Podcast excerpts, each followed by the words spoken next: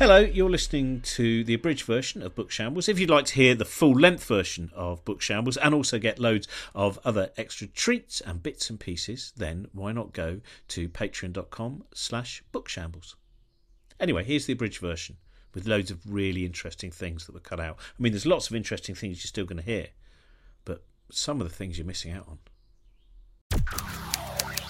Hello and welcome to Book Shambles. For this week, producer Trent here. Our guest on today's show is the multi award winning author Kamila Shamsie. Her new book, Best of Friends, is out today. So make sure you go and get yourself a copy of that. Before we get to the episode, thanks as always to our Patreon supporters. Patreon.com slash bookshambles is where you can go to subscribe, hear extended episodes, and get lots of other goodies as well.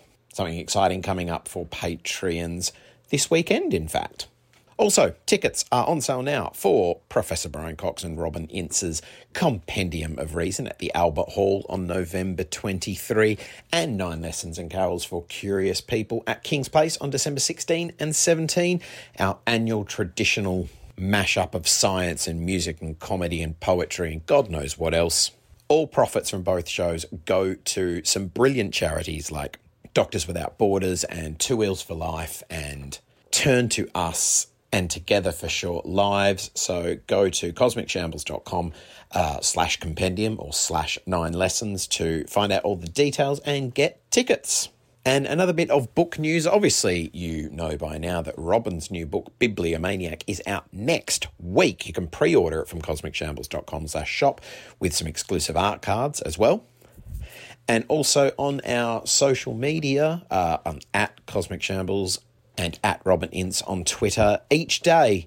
Uh, until the release of the book we started uh, last Thursday, we're posting a video with Robin where he's going through some of the weird and wonderful books that feature in the book and also books he'll be taking with him on the Bibliomaniac tour at the end of this year and going into next year as well jump on Twitter or uh, Instagram, uh, on Robin's Instagram, to watch those.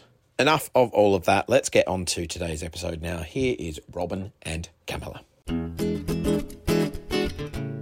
Hello, welcome to Robin and Josie's Book Shambles. Uh, Josie, we've got uh, an episode coming up with her very, very soon. Of course, I wasn't available for that. So it's uh, frankly, in, in terms of trades description, this is uh, a, a, a, podcast which um, is now failing dismally due to uh, me being perpetually on tour and various other things.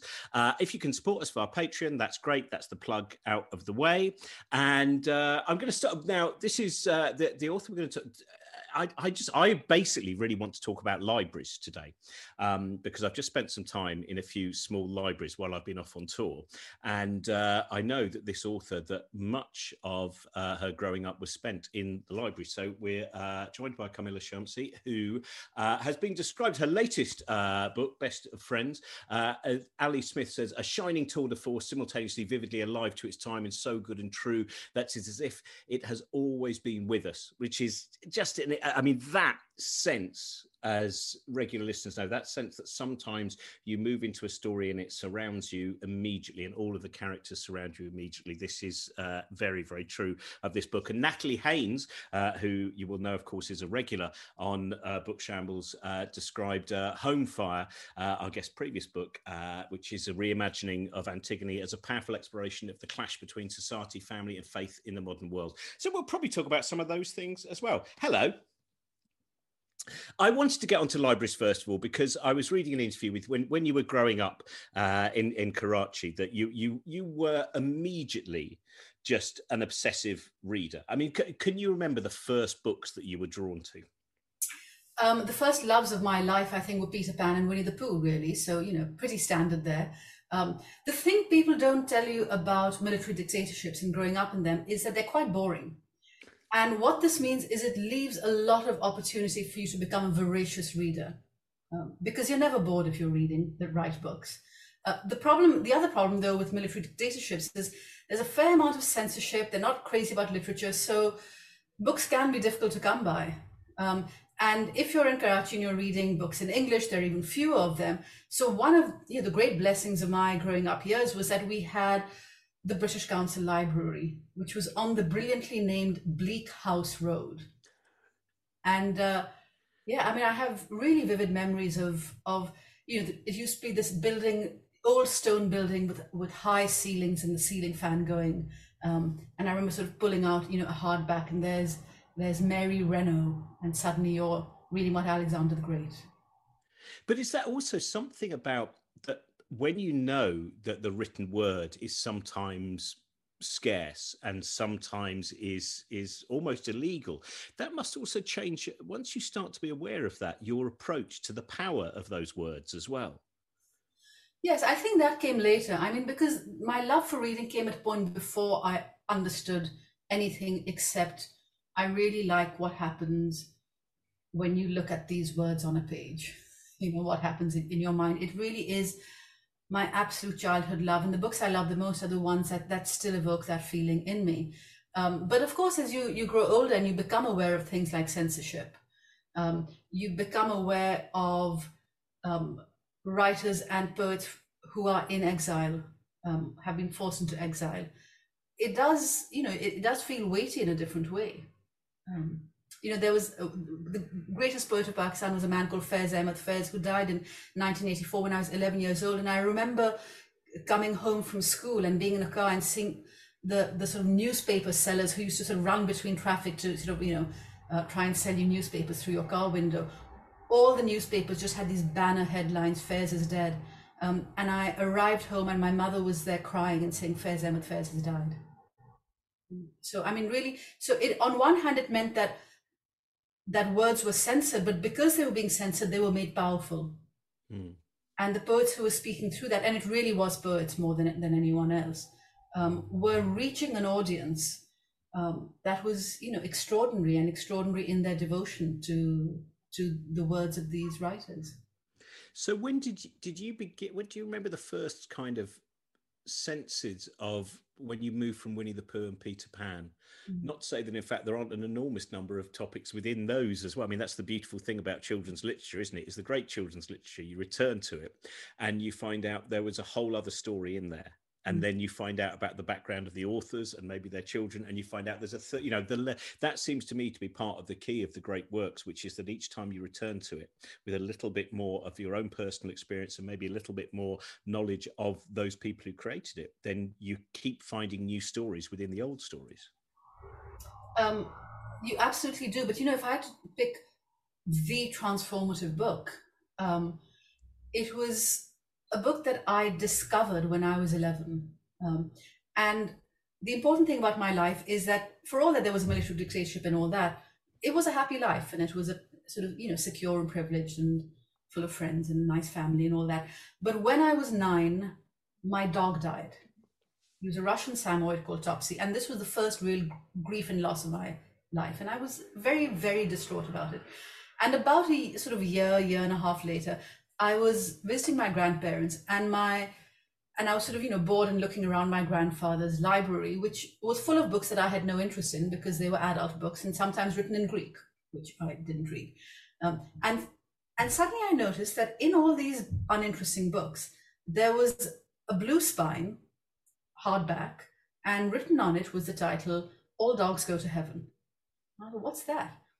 And I pulled it out, and indeed it was a, book about dog heaven. And I started to read it, and I was immediately captivated. Um, and then we had to go home. My mother said, Come on, let's go. So I went to my grandfather and I said, Can I borrow this book? And he looked at it and he said, What is it? I said, I don't know. It was in your library. He said, I've never seen it before. I said, Oh, he said, Well, it's yours.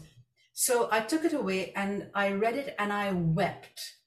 And I think that was the first real understanding of so what the way in which fiction can open up and, and reach into some hurt or pain that's inside you that even you couldn't reach into yourself without the book. Um, and I read the book and I wept copiously.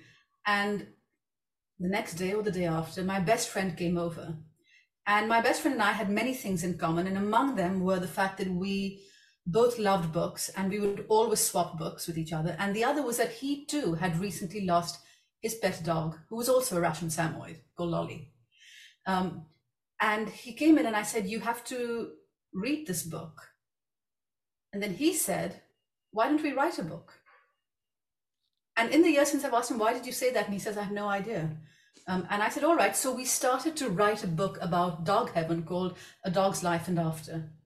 Um, and really, I haven't stopped writing since. But here's the most mysterious part of this story. Um, some weeks went by, and, and of course, I was at the age where if you read a book, then you reread it and you re reread it. Um, so I said to my best friend and some weeks later, I said, "Oh, you know, have, you never mentioned that book. Did you read it? You know, when you're done with it, can I have it back?" And he said, "You never gave it to me." And I said, What do you mean? He said, Well, I remember I walked in and you said you must read this book, but then we started writing our own, so you never gave it to me. And I keep meaning to ask you for it. And I said, But where did it go? Because I haven't seen it since. And I never saw it again. So I don't know how it arrived in my grandfather's bookshelf, and I don't know where it went. Oh, that's magnificent! I love that. What, a what a wonderful start to writing that is, and and then also that sense of writing where, uh, I mean, I, I don't know how much you experience that when, when you when you first start writing, and then sometimes if you look back at it uh, and not just when you first start, even now, you look back at what you've written, and sometimes you go, "I don't know who wrote that. I have no idea where that person is." It's, I'm sure you've had that thing where maybe people have sent you a quote from one of your books, which has particularly hit them hard, and you look at it and you think, "I I don't know where that came from." Uh, yes, I think I think this is a factor of growing older, Robin, because there was a time where you know I'm, but but yes, and but not only do I not know where that came from, but I also think oh, how I can't imagine writing that now. Mm. Not necessarily in a bad way, just that somehow I think my brain pr- produces different thoughts and sentences and and even just sort of sentence structure now. Um, yeah, so it is odd. It is odd to look back on your earlier books. I mean, I've, I have never reread one of my earlier books, but sometimes I sort of pick one up and look at a page, and, and it's almost like there's a younger version of yourself there who you sort of remember, but there are bits of her you've forgotten and you can you can see which bits of her are still in you and and which have sort of wandered off in the time since. So when once you've finished the story once you finish the book is that and, and once you finish the publicity obviously where you have to keep revisiting ideas and hear different interpretations of those ideas some which you might agree with and some which you might not um, then is that story left behind then? Is is is has that that that has now passed through you and and you move on? So the novel that's coming out, Best of Friends, has already left me. Um, it's yours now, or it's anyone who's reading it. I mean, there's, you know, people will often come to me and talk about the endings of my novel and say, So what happened after that? And I will genuinely respond, I have no idea. I do not know what happens a second after the novel ends, uh, because it's really like the curtain comes down for me. And there is something quite exciting about the idea that right now it's moved into the hands of, of readers. And and a lot, you know, when I'm reading, I'll often try and imagine what happens beyond the end of a book. It's just when I'm writing, I don't. And I love the idea that re- other readers are doing that with my work um, and that they are imagining a moment beyond the one that I imagined. Um, so it's now I'm sort of, I'm in a curious relationship to Best of Friends, which is that really intimate space when you are living with the characters and you're seeing the world through their eyes and finding the words for them. That has gone and now i'm almost in the you know it's sort of like i'm recollecting the act of writing and sort of possibly trying to analyze why i did certain things or what it all means or how it ties in together. Um, but the intimacy that intimate space of writing that goes. Um, and and then hopefully the intimacy you know exists between the reader and the book it's interesting when you say about the curtain closing, because something that I find very frustrating in kind of TV and film at the moment is a relentless sequel and prequel world where we, we keep getting now, oh, let's have the origin story of that person, uh, or let's see.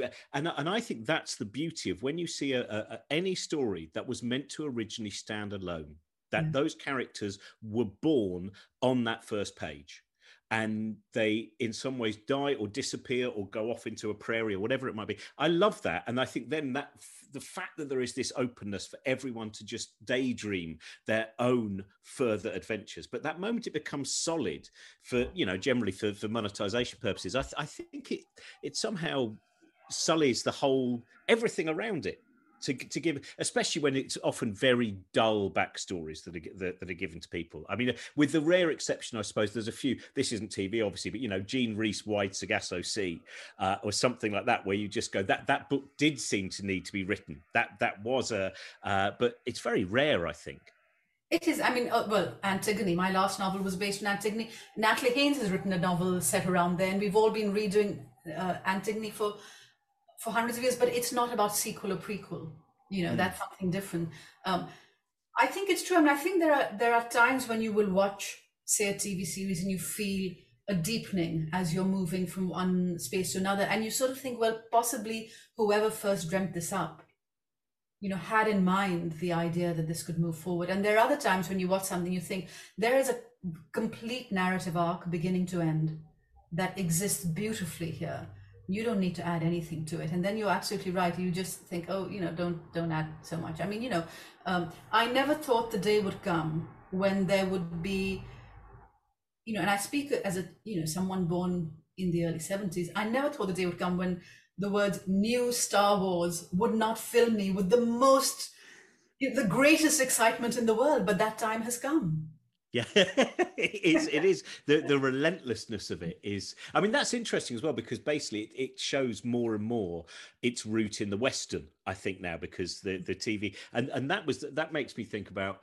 uh, this. May be of no interest to you whatsoever, but I I, I did a, a, show with my friend Stewart Lee about um, Italian westerns of the '60s and the low budget ones, not the famous ones. And they have this wonderful thing, which is because they have no budget, there is no world outside of the small clapperboard uh, Western town that exists. So when the person rides in, they have ridden from nowhere into the story. And when they ride out and and i found you know th- th- there's a whole different level that you can find if everything becomes a ghost story in its own way. Absolutely. And and i should tell you that because i i grew up watching the movies my father was watching so you know the western with john wayne at the heart of it is is sort of seminal to my life. Um, and also that the greatest western ever made or the one that causes me most delight to just think about it was, of course, Paint Your Wagon, which was the musical, which opens with Clint Eastwood singing. I talk to the trees and they just listen to me. I mean, it's brilliant. that is a very i wonder what people it, it, it's very rarely shown i think on on terrestrial television now but i well, remember at the time now. it's very odd now i think if you because I, I i remember someone someone mentioned the plot of it and i thought oh it's very dodgy but i'd love to see clint eastwood singing again so some people don't believe it. I actually ended up on something the other day. I ended up singing that, and people didn't believe that Clint Eastwood had ever. I, I think somewhere I've got the uh, Wandering Star A side, B side. I talk to the trees in some strange collection Star. of singles. Well, one thing that makes that brilliant is as Clint Eastwood is singing, you can tell that Clint Eastwood himself doesn't quite believe he's singing. Yeah, yeah. I'm going to go back to the jazz now. I think jazz is safe. Yeah. Um, I, I, wanted to. When did you really beyond that that that first book, the book of mystery that you wrote around All Dogs Go to Heaven? Um, when did you start to get a, a need to write beyond school? Because i mean obviously i know your first novel you wrote while you were still um, at, at, college in, in in the 90s but had you already spent a period of time where you were writing for you know purely what you might call extraneous purposes but very necessary ones? Um, so I, I did, you know, I wrote that first book when I was 11 and then I just, I kept writing and I was writing through, you know, and the first, I call the, we call the first one a novel. It was about 40 pages, which is not bad, 40, you know, printed out pages um, when you're 11. And, and I, you, it was sort of a way to divert myself. And then I remember when I was 15 and I was, I think at this point on what I grandly thought was my third novel. Um, and I finished it and I felt this incredible sense of sort of hollowness when I was done and I didn't have and and I remember being 15 and thinking, oh, okay, this is not just something I enjoy, but in, in that dramatic 15 year old way, if I don't do this in my life, I'll be much less happy. Um, and and how do you feel at that moment when you have lost control? After uh, at that moment where you've gone through the last copy edit notes and it has now been and you know it's going to be printed now. You know there's no way that you can intervene any further. How do you feel at that moment that it goes out there? So the great difference between being 15 and now is when you're 15, you're essentially writing a first draft and then you're done.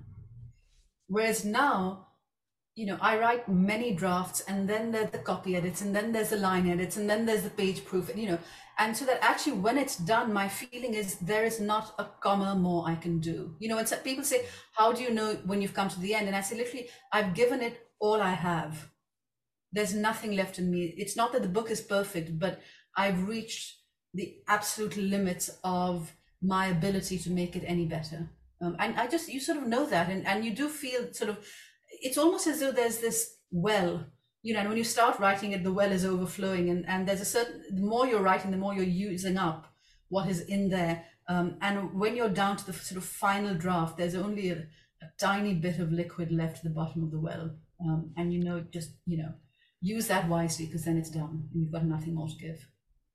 Is is there any pattern in terms of your creativity? I know that uh, you, with Burnt Shadows, you talked about. Uh, I think reading the, the the story of how uh, after the atomic bomb of Nagasaki, that the women wearing kimonos ended up with these kind of tattoos based around the where, where the white had reflected the heat off and where the black had absorbed it, and and I think you actually said at that that time that you you thought this is this is it, this is the beginning, this is, is so for instance, on uh, being specific on that one, is that all there is at that point? There is this bit where you go, that's the door, and now I'm going to start finding out what else lies with this this story.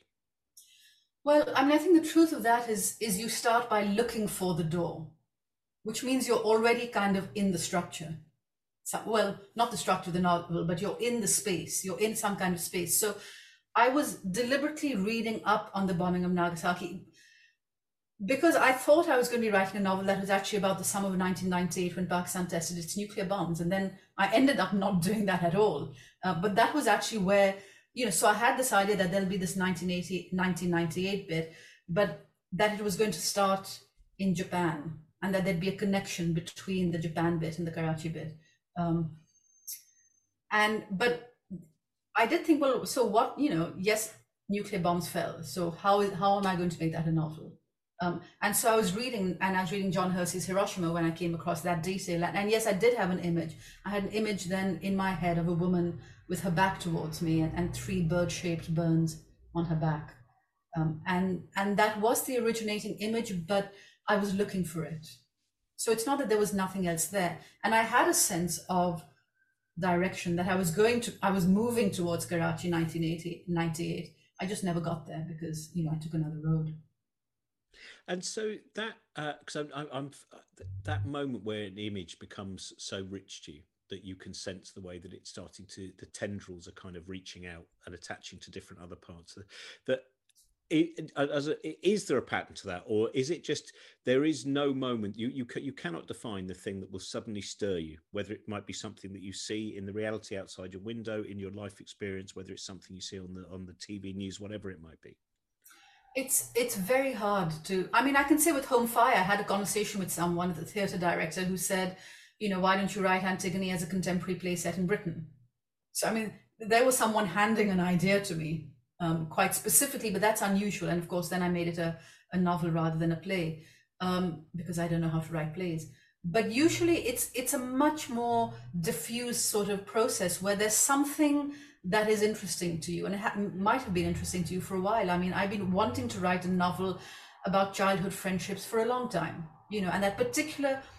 I don't know if you have childhood friends, Robin, but there is that particular interesting thing where, you know, you are friends because you've always been friends, and you suspect that if you were to meet today for the first time, maybe you wouldn't be friends, you know, um, because you, it, in the case of my oldest childhood friends, I don't remember why we became friends. It was so long ago. I don't remember whether I really had, had character or personality or a way of seeing the world. I just knew I get on with this person. Um, and so that novel, in some sense, I'd long wanted to write a friendship novel.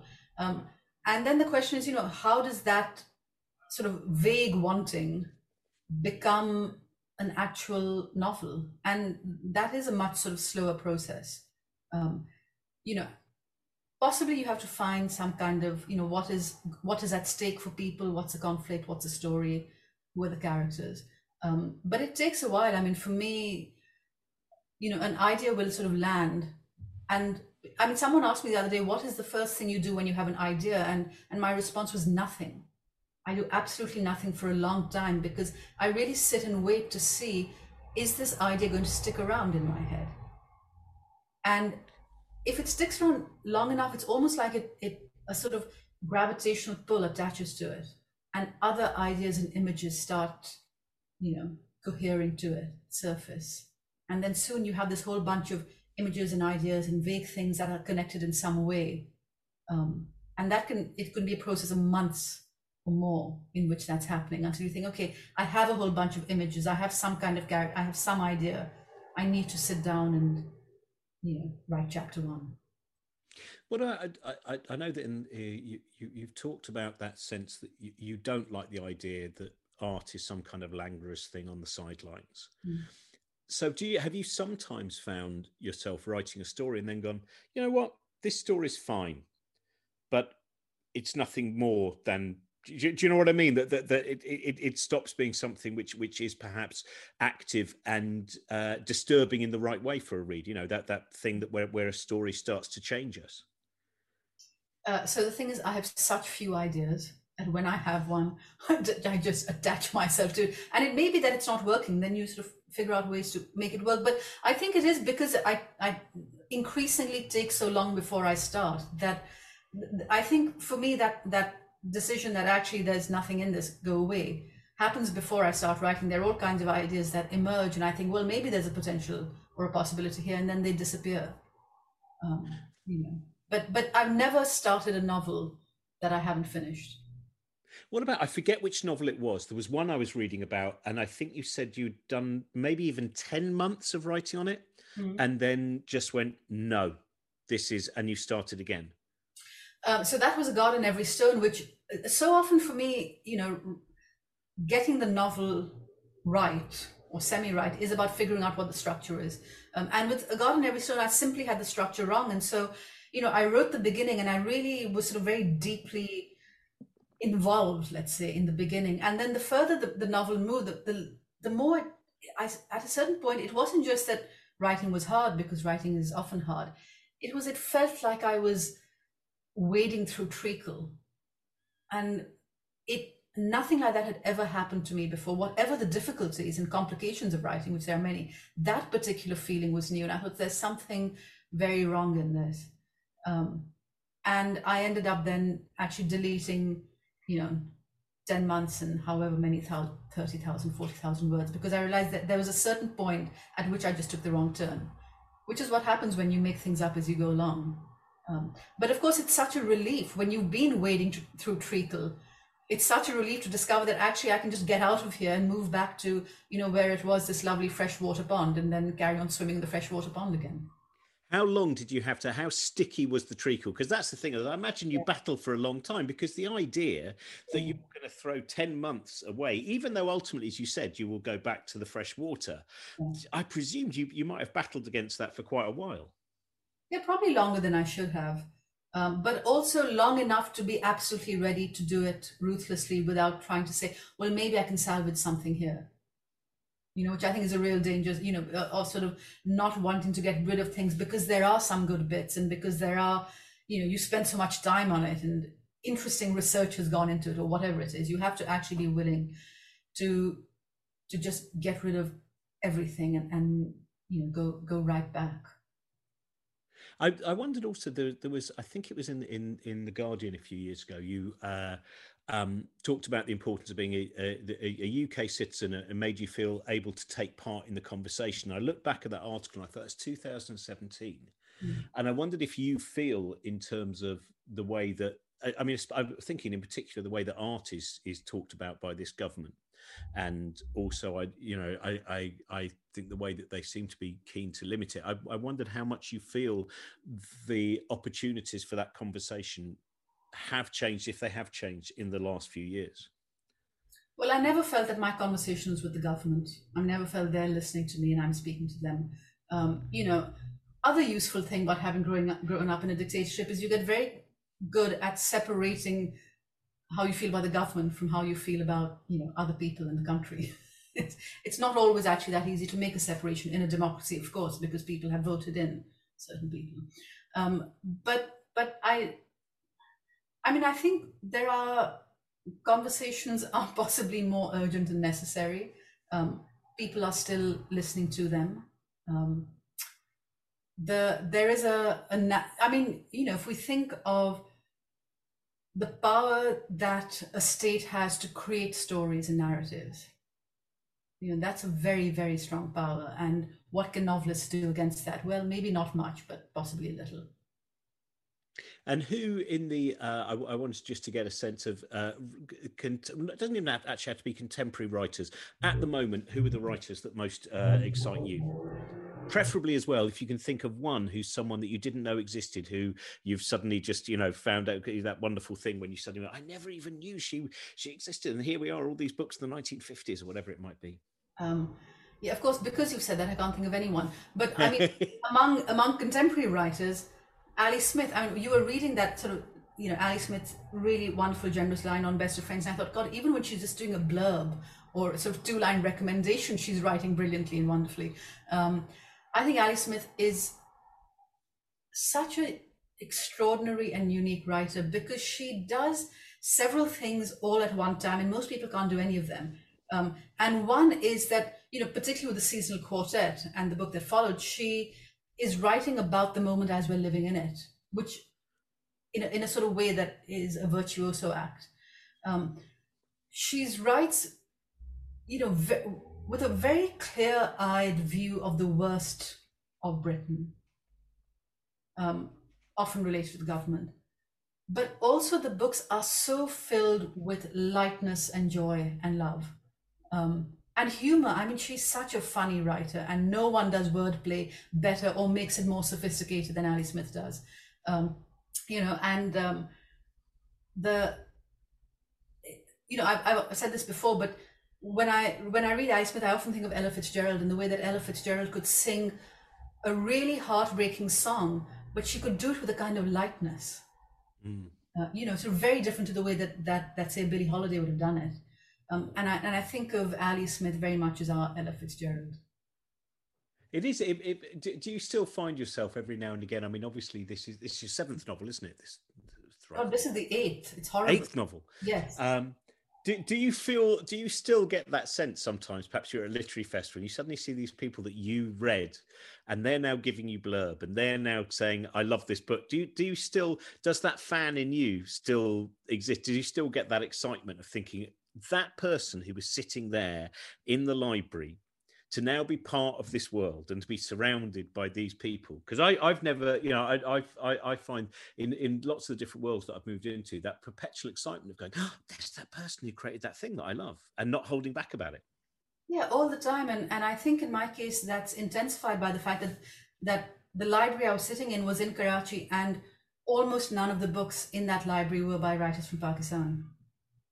You know so it there is there is often still this feeling of how is this happening you know mm-hmm. um, and the extraordinary good fortune of it it's interesting when you think Ali Smith and just how even, as you said, even the the lines for, for your book are perfect. It, it makes me think of, do you know uh, uh Olivia Laing? Mm. Yeah. Because I, I, I, find if there's any book that I see that has a foreword by her, right. even if I have no idea what the rest of the book is going to be or who the author is, I'll go, oh, it's got a foreword by her, an introduction by her. I it even those four pages or three pages, they'll be worth having. And then, of course, it's always turned out that if she's written the introduction for it, uh, it's something which is uh, a fantastic adventure beyond. Yeah, there are those writers who you just trust absolutely, right? And you know you sort of you see their their name and that's all you need. You just pick it up. Yeah. If you uh final question if there was one book is it cold comfort farm? Is that is is, is that the book that you think you've returned to most? Is is that always the kind of the the, the blanket that you can hold on to? Or can you give me a, a...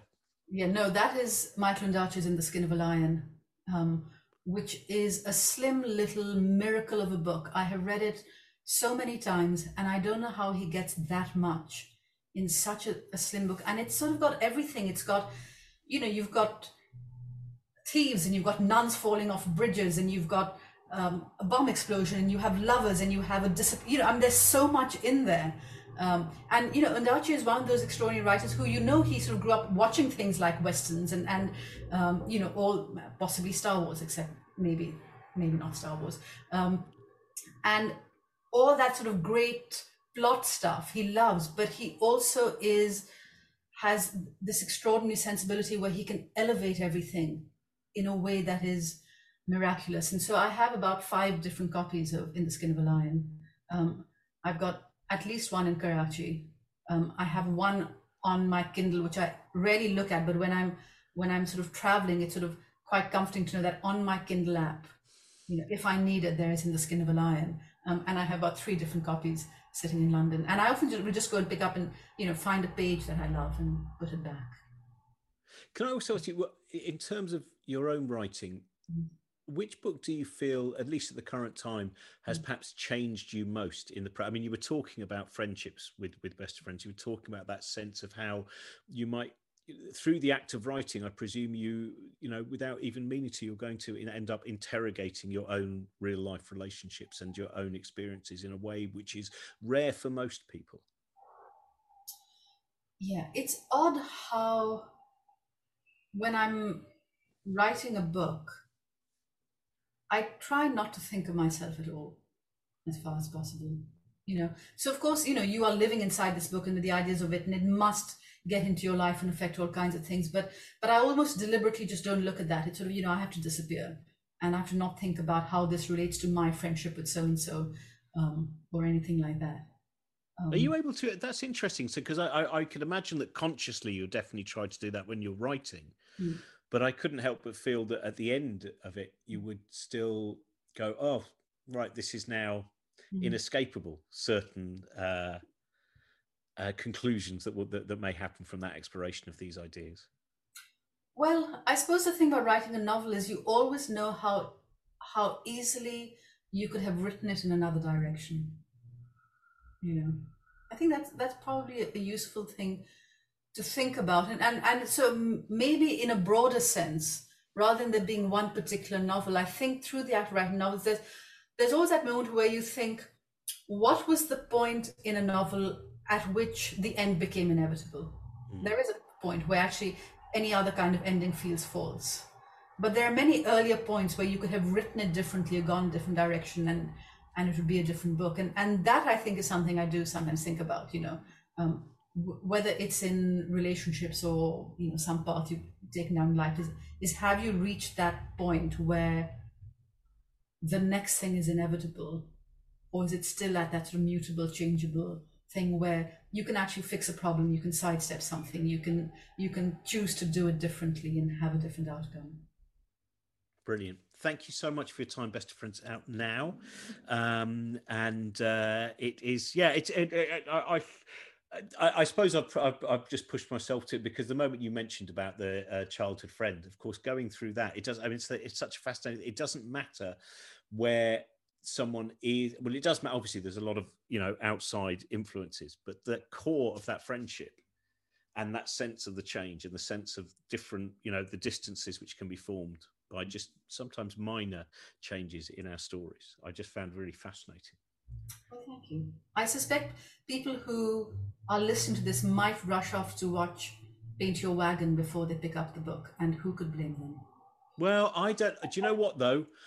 Uh, they might not get beyond that first song. It's true. So, but equally, they then might distrust your judgment. But I think those who do sit through the whole film yes. will definitely buy the book. Oh, uh, it, it, it, it, reminds remember, me of the. Remember, remind, remember that it was the childhood version of me that saw this movie. I haven't seen it since I was about 12 years old. So, you know, I write better books than I did when I was 12. Well, that that's the problem with the Star Wars thing as well, isn't it? Which is people who get really frustrated, really frustrated by it. You know, middle-aged people. It's going. You will not be able to capture what it is like to be sat in a cinema when you're 9 10 or 11 so mm. it's like when people go back to their favorite tv shows that their child and they go isn't it rubbish and you go no it what it isn't rubbish yeah it, it, it yes it doesn't work for you now but all of that joy yeah I, I i uh, there are certain things which i've decided i must never go back to because i don't want to be you know disappointed by them and i love the way that my memory has really improved the special effects on a lot of things i'm not going back to paint your wagon no well I think you're right, actually, but I am now. I'm going to watch it now. Okay. I well, may be very, very cross. Right. Well, let me know how it goes. Actually, I won't be cross because Lee Marvin is an absolute joy in that, to be quite mm-hmm. honest. Yeah. So yeah, for, for, Wandering Star alone. Thank you so much for joining us. Thank you very much, everyone, for listening. Thank Trent Burton, uh, our uh, producer, on this. And uh, as I said, the book is out now, and uh, hopefully we'll see you again. Well, we won't see you, obviously, but uh, hopefully you'll hear us. Again, sounds far more narcissistic uh, next week. Bye. Bye. Thank you for listening. Best of Friends is out now. Head to your favourite independent bookshop to grab a copy of that. Patreon.com slash bookshambles is where you can go to support the podcast. Don't forget to rate, like, review on Apple Podcasts as well. And head to cosmicshambles.com for all of the upcoming events and Robin's book and Robin's book, which is out very soon. Next week, in fact. And until next week, take care, stay safe, and bye for now. This podcast is part of the Cosmic Shambles Network. Josie Robbins Book Shambles was produced by Trent Burton of Trunkman Productions.